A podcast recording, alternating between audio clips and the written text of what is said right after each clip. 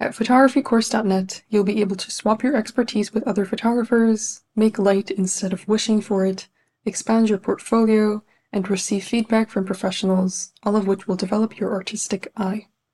Photographycourse.net offers an abundance of premium courses and challenges for participants at every stage of their journey, from technical settings for portrait photography to landscape composition tricks to how to start your own photography business we have everything you need to start shooting confidently. You can work at a pace that suits you. Our 52 week project challenge will provide you with the educational resources, encouragement, and support that you need to take great photographs every week. You can join us at any time as our themes are evergreen. You can also start by shooting every day and learning something new with our 365 Days of Photography course. Led by an industry expert who has mentored over 10,000 students, this course will help you take your photography skills to the next level with daily, bite-sized videos.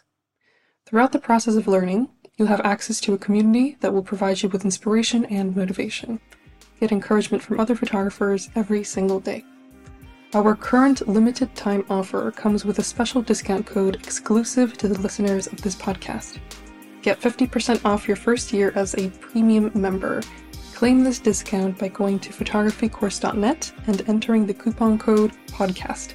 Come join photographycourse.net and capture more than just a moment.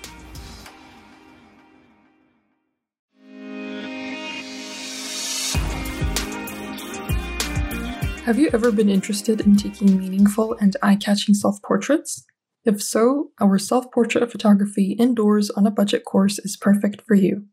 I'm actually the instructor, and I'll be teaching you how to take really beautiful photographs of yourself indoors without investing in any other equipment.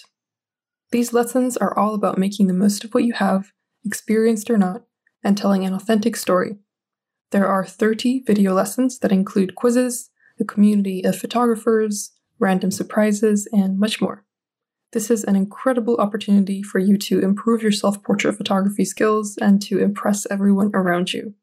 I have a very special discount code just for our podcast listeners. We're offering a 50% discount code just for you. Use this code to claim your discount. Portrait50. Hello, everyone. My name is Taya, and I'm the host of Great Big Photography World podcast, where we interview notable photographers in the industry, give advice on a wide variety of topics, and provide tips for beginners and professionals alike. In this episode, I talk to Serena Dzenis, an incredibly talented architecture, travel, and landscape photographer based in Iceland. Serena used to be a mental health professional, but she eventually quit her job to become a photographer. We talk about that transition, what it was like for her to start taking photos at the age of nine, and much more. Please enjoy. Hi, Serena. Welcome to the podcast. I'm so happy to have you here. Please introduce yourself to the listeners. Hi. Thanks for having me. Uh, my name is Serena Dzenis. Um, I am a professional photographer. I love exploring the ways in which we interact with everything that is around us. So I kind of focus on details that can spark the imagination um, and really drive us to ask questions about what's important to us in our lives. So all of my work kind of focuses on that. I like kind of highlighting the otherworldliness um, of our own planet and how we look at the natural elements and the impacts that humans have had on our planet. I'm probably best described as a landscape or a nature photographer, uh, but for me, nature has a bit of a different meaning. I kind of consider everything on Earth to be a part of our natural world. So that includes the social landscapes that we inhabit, um, and I do everything from landscape to architecture, fungi, documentary, and music photography. So I've been a professional phot- photographer since I was 17. So that's been around 20 years now. Um, and I've been full time for the past five years. I'm originally from Australia, uh, where I lived in Eltham. It's a historic township. It's, it's kind of the gateway to the vineyards of the Yarra Valley. And it's a place that's inspired a lot of artists through time, um, and that includes me.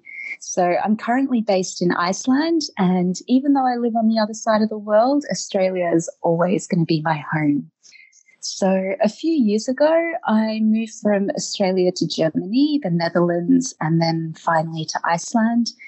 Um, and since I've been living in Iceland, I've been able to share my love for photography and nature with other people uh, by running photo tours out in field.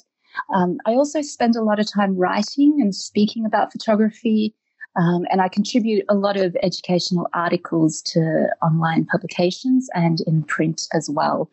Um, so I do workshops, presentations, and also conferences uh, in person and online. So I've been pretty lucky in the sense that I've had the opportunity to work with a lot of amazing organizations, um, lots of companies and brands throughout my whole career so far. Um, so I've worked with Tourism Greenland, Sony Asia Pacific, um, Photopills, and a lot more than that as well. So right before the pandemic started, um, I was really fortunate to be part of the jury for the Montphoto Nature Photography competition that was like a, a dream of mine. And I was able to present my work at a festival in Spain. And I really, really enjoyed that. So hopefully that's something that I'll be able to continue doing uh, once the pandemic is kind of under control. That sounds really exciting. And thank you for such a beautiful and thoughtful introduction. I remember when I first came across your work, thanks to Victoria Hawk's recommendation, I looked at your pictures and I thought, how could they have been taken on this planet? they are so surreal and it really just shows that you think everything through. I mean, everything is carefully edited. I saw behind the scenes uh, editing video of yours on Instagram and just the mm-hmm. the effort and the care and the thought that you put into each image is just mind blowing and yeah, I just appreciate your style. It's very unique and I look forward to finding out more about you and your work in this conversation. Thank you. I, I think that's um, a really big thing about us that we don't really notice what's around us a lot of the time, even though we live on this planet. Um, and so a lot of things that are in our natural world can look really surreal sometimes. Um, I think that's why people are so in awe of nature photo- photography um, and landscape photography in general. Um, but also, I think things like architecture, things that we've built as humans, um, can sometimes really look out of this world um, because we're not used to seeing things out of context. Um, and we're not used to seeing things in different parts of the world where we might not be exposed to them a lot of the time. That's right. Yeah, that's a good perspective. And if you photograph building a certain way, as you said, if it's out of context, then it can really just catch someone off guard and make them think a different way. I think that's the power of photography. Yeah, definitely. What camera equipment do you use? Uh, so I've been using Canon cameras for almost 25 years. That makes me sound really old. um, I started on film at first, um, and then I transitioned into digital. So when I first came to Iceland, um, I was using a Canon 5D Mark III, and I had an accident where I drowned it in some salt water. Um, at the time, there was only one full frame Canon DSLR camera in stock um, at the shop in town, which was the closest camera store. Um, and that was a Canon 5 DSR. So I had no other choice but to buy it. Um, and luckily for me, it's it's an incredible little camera. It's it's been my workhorse ever since. So at the moment, I shoot with a Canon 5 DSR um, and a range of different lenses. Most of them are Canon lenses, but I do have a couple that aren't. Um, for landscape photography, I use uh, the Canon 16 to 35 mm, 24 to 70, and 70 to 200. Uh, for fungi photography, I use a Tamron 90 millimeter macro lens, um, and I use that in tandem with a macro focusing rail by Novaflex. Um, for architecture photography, I use a Canon 70 to 200 mm. And when I'm just walking around during the day, I use a 50 millimeter prime um, and in the evenings and at night, I prefer to use an 85 millimeter prime. That's a great and impressive uh, list of equipment, but I keep thinking about that poor camera that drowned. How did you feel? I mean, it must have been devastating. it was. It, so I had been using, I had two Canon 5D Mark IIIs mm-hmm. uh, for music photography. And I used them. I used to use them both at the same time with different lenses attached because there wasn't time to switch lenses. So I brought one with me to Iceland. That was the one that I drowned in salt water, and I actually sold the other one to fund my trip. So I only had that one camera left. Um, and it was absolutely devastating to drown it. I tried to dry it out with rice and kitty litter, um, but none of that works with salt. Basically, the whole thing was fried. Um, and so it was kind of very anxiety provoking to realize that there was only one professional grade camera that was available and that I hadn't done any reading of the pros and cons of it. I didn't know if it was a good one. So I just had to kind of go with it. That that was really scary, but I'm glad that it worked out. Yeah, you had to. You were forced to leave your comfort zone because of that. Yeah. But then it turned out for the best, which is so interesting. It really proves that sometimes we have to leave our comfort zones. I mean, doesn't mean you need to drown your camera in salt water. Definitely. Yeah. Uh, yeah. Well, let's go back to the beginning because you started taking photographs when you were nine years old, right? Mm-hmm. Yes, I did. That's so incredibly young. How did you feel when you were first given your when you were given your first camera? Was it love at first sight, and just how was that whole process like? I'm so interested to know. So it's kind of um, a funny story. So my first camera was actually a Kodak disposable. Um, it had color film in it, and my mum actually gave it to me to take along on my grade three school camp. Uh, back then, we only ever used disposable cameras for special occasions. We didn't have much money, so it was kind of a pretty big deal that she gave me one. Um, I was so excited about it, and it felt like I was really being trusted with this huge thing. Uh, it had 24 exposures, and that was the amount that I had to document the entire three day trip. So I took pictures of my friends. I pretty much documented from the start of the camp to the end of the camp. Um, on the second evening of the camp, we went to Phillip Island. So that's a small island in the south of Victoria, Australia. Um, and it's pretty well known for spectacular landscapes and wildlife. And every night there's this show called the Penguin Parade. Uh, Phillip Island's actually home to the largest little penguin colony in the world. Mm-hmm. So penguins come up from the ocean and they start waddling to their burrows at nighttime. And this was around 28 years ago now, I think 25, 26, 27, I'm not sure. Um, so back then, there weren't any viewing platforms, there weren't any boardwalks. You could get really close to them. Um, the only thing was that you couldn't uh, use your torch or the flash on your camera. So I took a bunch of pictures of penguins in the dark. And when I got home from my camp and mum got the film developed, she was really disappointed um, because most of my shots were underexposed.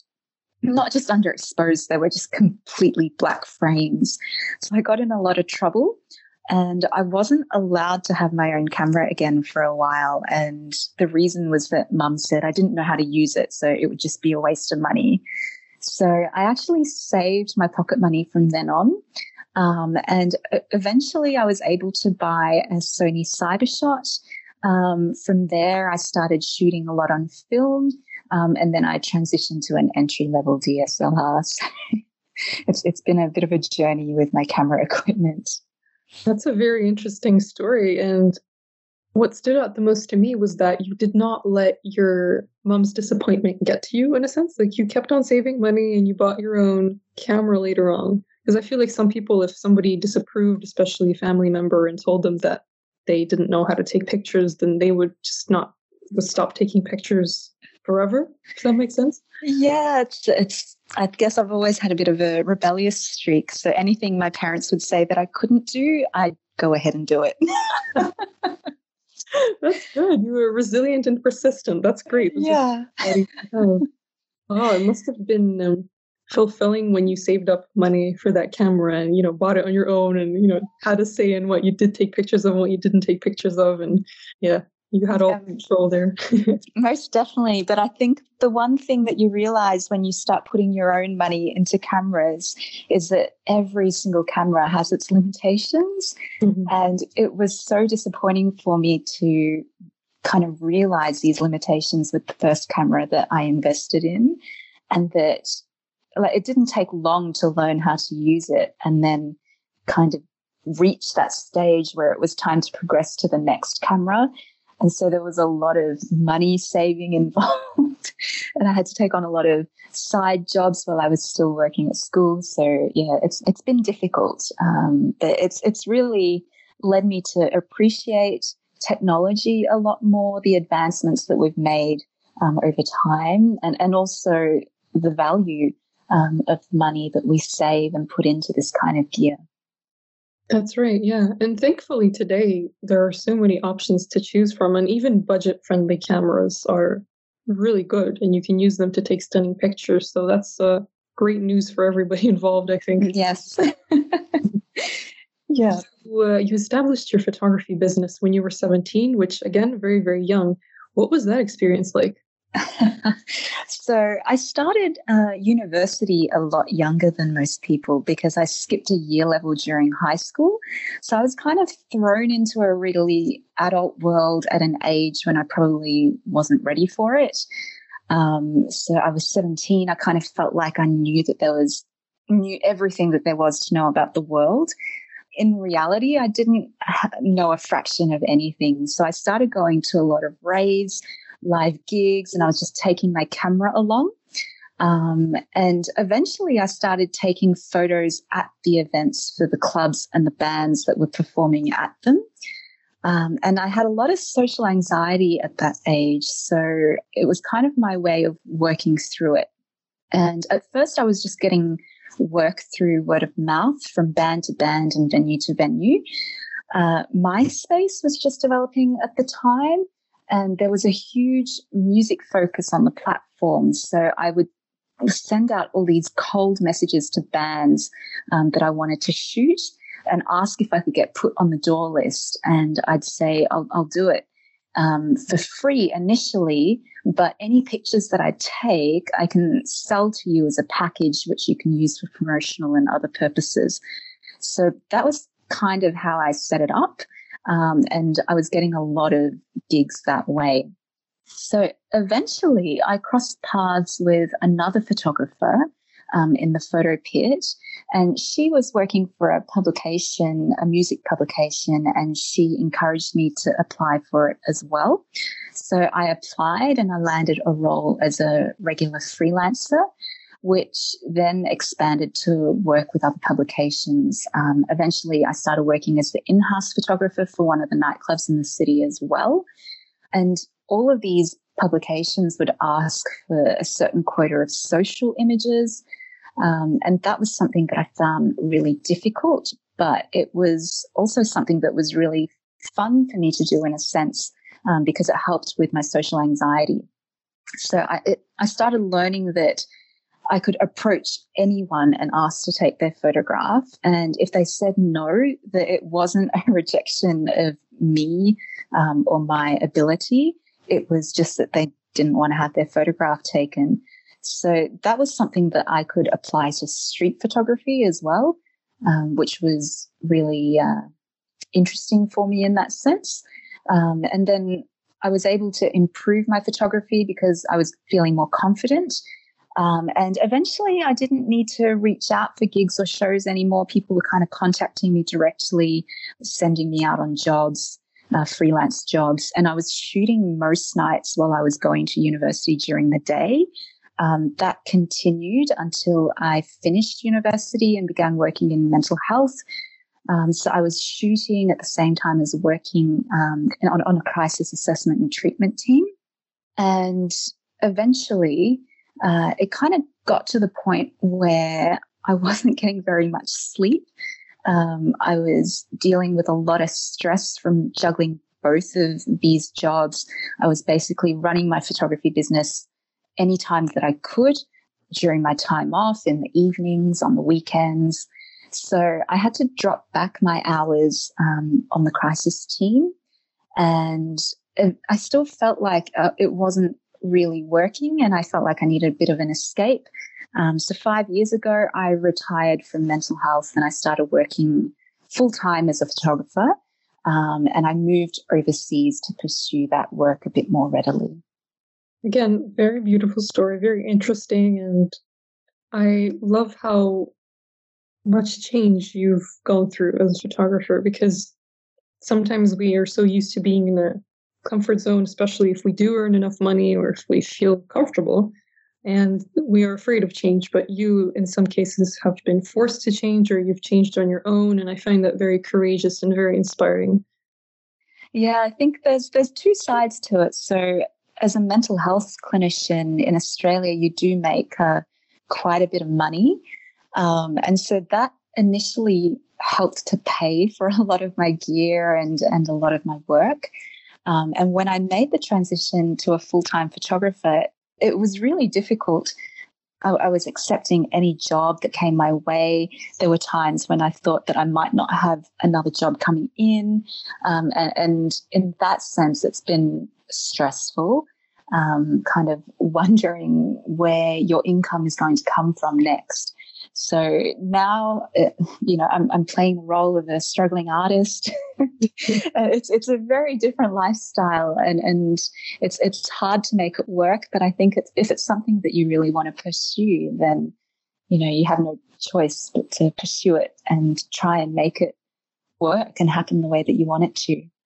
That's right. Because at the end of the day, if you love what you do, that is what matters. And of course, the financial aspect of things matters. And Mm. Everything else matters too. But if you are not happy with your job and you feel drained, you're not going to feel inspired to do anything else in your life. So I, I think if you compare the two, it's better to be a struggling artist. exactly. than someone who's really depressed uh, with your job. But yeah, as a, you know, you worked in the mental health uh, fields and you were a mental health clinician, as you said. A lot of photographers do struggle with mental health and just people in general, as you know. But I'm yeah. wondering if you have any advice for photographers who just struggle with mental health and want to express themselves creatively, but feel like they can't or something is in the way. I know that's a, this is a very broad question, but are there any tips you would give to those people? I think a lot of people in general um, suffer from problems with mental health. And I think it's gotten worse a lot more now that we're in this pandemic. Um, for me, photography has always been a way to express myself. And I think when you're able to express yourself, you can learn more about who you are as a person um, and kind of understand the significance that you hold in life and the difference that you can make in this world. And I think if you're able to find an avenue to express yourself, um, then you can fulfill those sorts of things. So whether that's photography or it's art, you, you just have to find something that you enjoy doing. Um, and if you are a photographer, you just need to find that little niche um, of photography that will inspire you to express yourself. PhotographyCourse.net is a place where you can find an abundance of photography inspiration in different forms like premium courses, articles, video tutorials, editing resources, and much more. We have a thriving community where you can meet new people, receive constructive criticism, and discover new ideas every single day. Here is a message from one of our top community members, Robert Morton. Hi, my name is Rob. I specialise in wildlife photography and landscape photography. I'm a member of photographycourse.net online community. I like the community because you get some fantastic ideas and some great feedback. So take your photography to the next level by clicking the link in the description. That's what I did, and I haven't looked back. If you want to join our online community, go to photographycourse.net and enter the coupon code PODCAST to get 50% off your first year as a premium member. Our 365 Days of Photography course is an amazing opportunity for you to grow as a photographer. My teammate Kevin LJ has produced this course in a step by step format which is very easy to follow. The course is presented in bite sized lessons, each with a practical challenge. You'll learn and practice a new aspect of photography every single day. Each lesson is around five minutes long, and you can spend as much time on the challenges as you like. There's also a friendly forum where you can share the photos you take and get constructive feedback from others in the course. Kevin's professional photography experience is extensive. He covers not only photography essentials, but also many genres of photography throughout the course. You will learn far more about photography than simply how to use your camera. For our listeners, we're offering a very special discounted price of $199. The final price will soon be $365, so make sure to take advantage of this great deal today. Mm, that's a good answer. Yeah. If you have something to lean on, especially in the creative side of things, then it makes life so much easier to handle, especially if you're going through a hard time.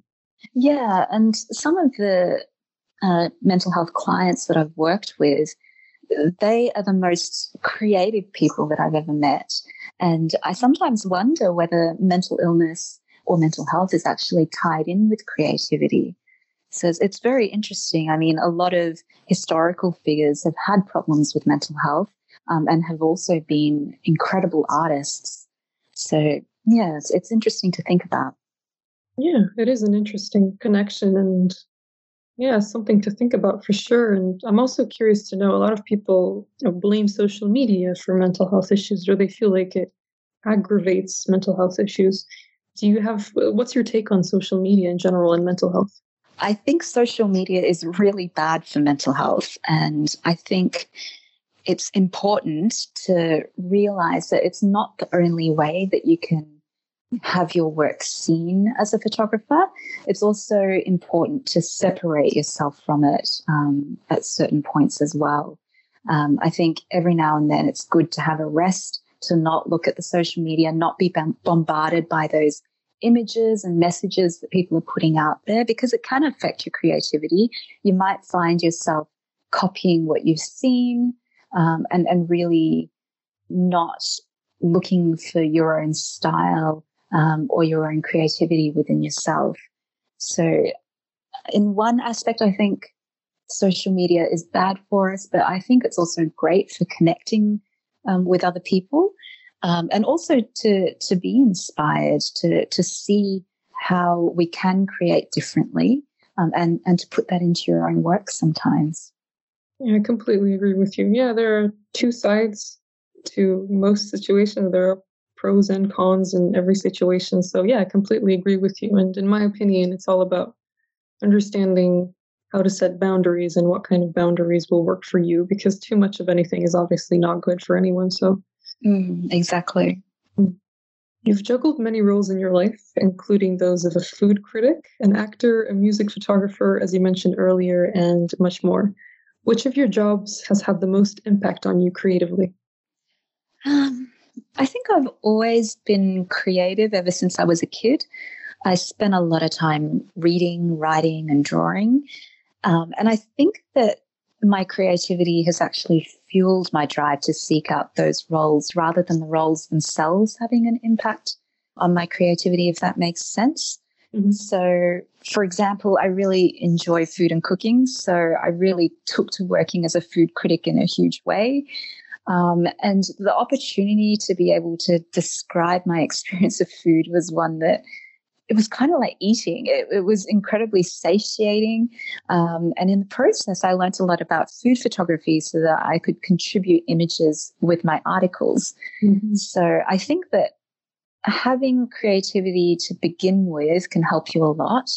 Um, and in terms of my type of creativity, I think that having the ability to work both as a writer and as a photographer can be really valued um, in media. And if you can channel your creativity through both, then you have a really good chance of being successful.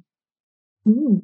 Yeah, it's very interesting. I really, you, you talked about being a food critic and you know, being able to take food photographs for those reviews and those articles. And now I want to be a food critic, to be honest. yeah,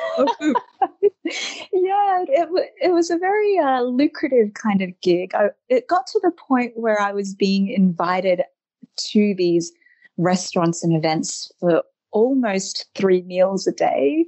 Um, mm. And I, I was getting really overweight. I was getting really unhealthy.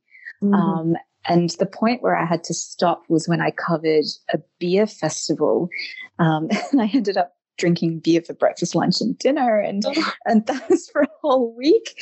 Uh, and I actually felt really sick after that, um, so I had to stop at that point, um, and have a look at how this was actually impacting my life as well. Yeah. well, I didn't think of it from that perspective. I was like, I just want to eat food, you know, quality yeah. food. yeah, I understand why that would be unhealthy. Of course, yeah. Oh yeah. no. oh, no, but, uh, it was a lot of fun. Mm-hmm. yeah, I can imagine. And all of those past jobs, you know, acting, food critic, uh, music photographer, everything, they all gave you experience and they made you who you are right now. So it's uh, must be very interesting for you to have had this life already at a young age. You have exactly. so many things to write about. Yeah. Yeah, I think um, uh, when when I was in high school, they used to tell us that we were the generation that would go through a lot of careers and never be tied down to the one career. Mm. And I used to think that's not true. How dare they talk about us like that?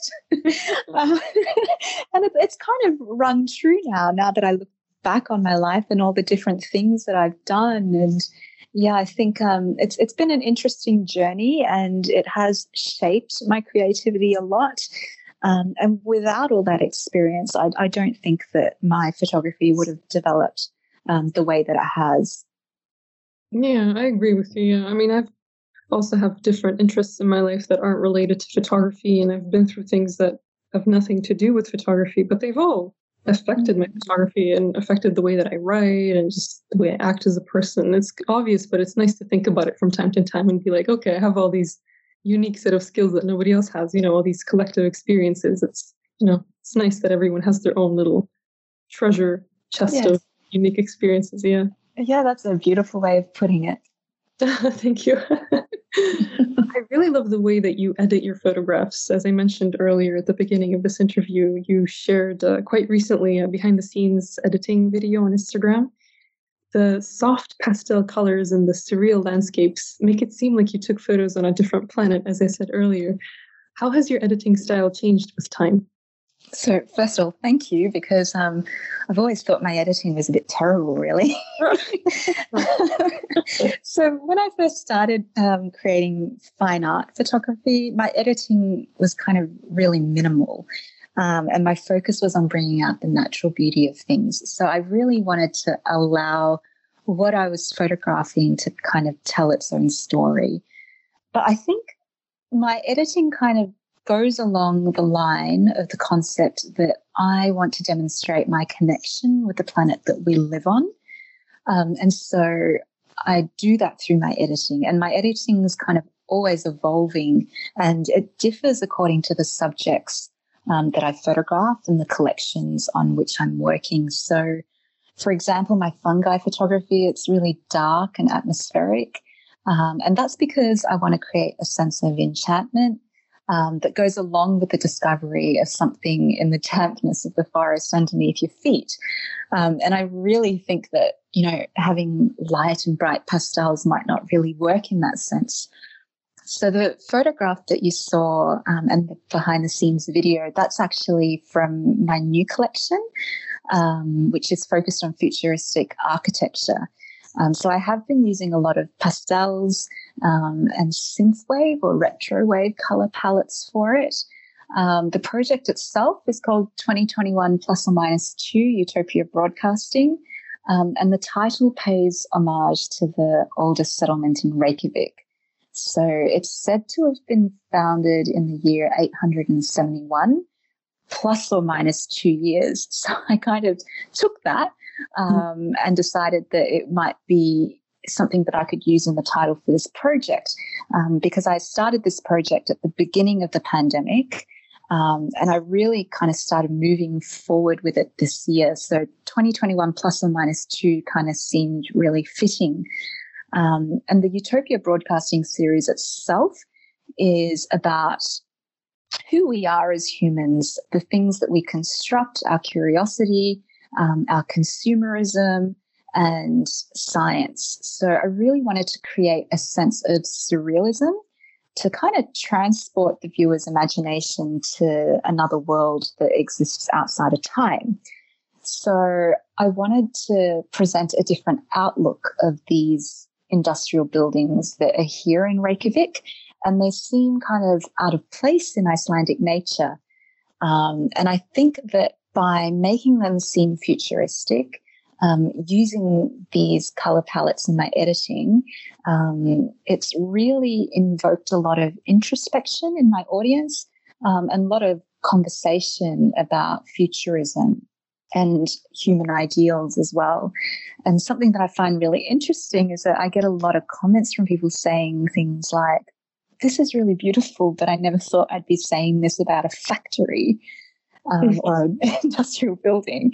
And I think the thing is, these buildings are real life, tangible structures, and they represent the dreams that we have as the human race. They're the product of science, they're part of our evolution, um, and they're part of our constant struggle to have better things. So they are beautiful in a way. Um, and I think that when you take pictures of these buildings, you really see how we've risen as um, a race and how we're kind of leading to our own demise as well. And like I said earlier, we, we don't often take the time out to look at our surroundings properly. So these buildings are sort of beautiful, but we don't look at them in that way. So I'm really enjoying my editing style for this particular project. Um, and I'm really looking forward to developing it as well. Um, and someone actually, a 3D artist, messaged me the other day um, and he asked me what 3D modeling program I was using. And he was really surprised when I said it's actually photography. Um, and he said it looks so much like CGI. And I'd actually been thinking recently that CGI looks so real these days. And it's hard to tell like what is 3D rendering versus real life. So I'm really enjoying treading that line in between right now, kind of making my photographs look surreal um, in a realistic way, a hyper realistic way. Right. I mean, for all we know, you could secretly be a CGI artist. I'd love to be. I, I would love to learn, but it's it seems really difficult. It seems like it would be very time consuming. I think so. Yeah, I can't even imagine. but I like what you said about architectural photography because I haven't really photographed that many buildings in my life and I haven't thought of them in that way, which it's just very interesting to think of it as, you know, obviously every building that's been built, a lot of effort has been put into that, a lot of time and care, and, people have thought it through very carefully for it to be safe. And so to photograph that is like paying homage to that and to respecting that hard work and, as you said, analyzing how people think in this day and age that's a very interesting perspective. Thank you for sharing that. I've never thought of it that way, and I now I understand why architectural photography is so appealing. Thanks to you. yeah, thank you. What is something that you're really enjoying about photography right now that you want your future self to remember? I'd say it's being able to tell stories and to kind of make an impact on the way that people think about and see the planet that we live on. Mm-hmm. I think it's one thing to see the dramatic beauty of landscapes, but it's really another thing to start pondering your own existence. I think a lot of people are unable to sit with existential questions. So, with my latest project, I, have been asking a lot of existential questions, and a lot of people have said that they enjoy that. Um, and I think there's probably a balanced number of people who don't enjoy that as well.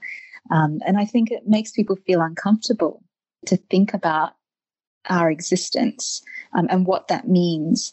So I've received a lot of fascinating answers from people um, about how they think about the world and, and how they exist within this world. So I think that, well, I hope that my future self will look back on this um, and realize the wisdom that I've gained from learning through other people in, in the questions that I've addressed with my work. Yeah, I'm sure that your future self will appreciate this project because I think the beautiful thing about photography is, especially in your case, you're sharing your work, you're asking people questions, you're challenging them, and this opens up room for a lot of unusual conversations. So this gives you not just great photographs, but also great memories with people. And it helps you bond with strangers And I think that just collectively is incredible. So yeah. Yeah. yeah, it's yeah, very I, thi- sure. I think it's um it's been very important, particularly now that that most of us are at home. A, a lot of people are in lockdown um, because of the pandemic, and so there is a lot of time to think. And perhaps the way that we think about life has actually changed a lot. So I think it's important to have an avenue to discuss that, and and to have a reason to discuss it. That you're not just you're sitting with these questions and answers yourself, but you have an image to go with it, something to think about. Um, and I think that's been really important for a lot of people. If if not, it's been really important for myself. So it's it's helped me a lot.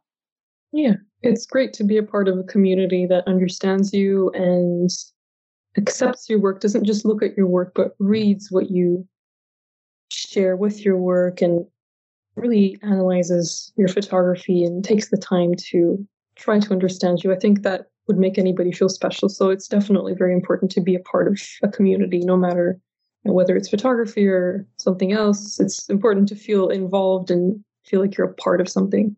Yeah, I totally agree. Okay, Serena, my last question for you is what is the one thing that you'd like to achieve in this great big photography world? Well, I guess I've always used my photography as a way of searching for answers within myself. So I hope that it inspires other people to find answers for themselves as well. Um, and that that will lead to some kind of positive change. Um, I think that if you can make an impact in this world in even a really small way, then that's enough. Um, and the camera, like I said before, is just a tool that you can use to express yourself. And I think that's a really important part of our journey through life. Each one of us needs to be able to express ourselves. Um, and when you express yourself, then you can understand more about yourself and you can make even more of an impact on this world. It's a very beautiful and thoughtful answer. And Serena, thank you so much for your time. I had so much fun finding out about your work. I mean, when I first saw it, I knew that you were a very thoughtful person, but just getting to know you and getting to find out a little bit more about the way that you think when you take pictures has given me a very clear idea of who you are as a person. So thank you for sharing your wisdom with the listeners. I wish you all the very best with your future photography projects. Thank you so much for having me. It was a lot of fun. Um, and you're a beautiful person to chat with. I really enjoyed this. Thank, Thank you. you so much. I enjoyed it too. Thank you. Great Big Photography World wouldn't be what it is without our incredible listeners. We're grateful for the time you take to listen to other photographers' stories and share your feedback with us. If you'd like to help us keep this podcast running smoothly, you can become a member on our website. In return for your help, we'll provide you with all kinds of exciting perks. Go to greatbigphotographyworld.com. There's a link to it in the show notes. Serena is so articulate and interesting. I had so much fun talking to her, and I hope that her story inspired you to take better care of your mental health and to pursue your passions fearlessly. See you next week. There's a simple reason why photographycourse.net is the highest rated photography community in the world. It's because the people who use it made it that way. Why not join us right now? Improve your skills, get exposure, and discover an exciting new world of photography. While you're at it, claim your special discount code by going to photographycourse.net and entering the coupon code PODCAST to get 50% off your first year as a premium member.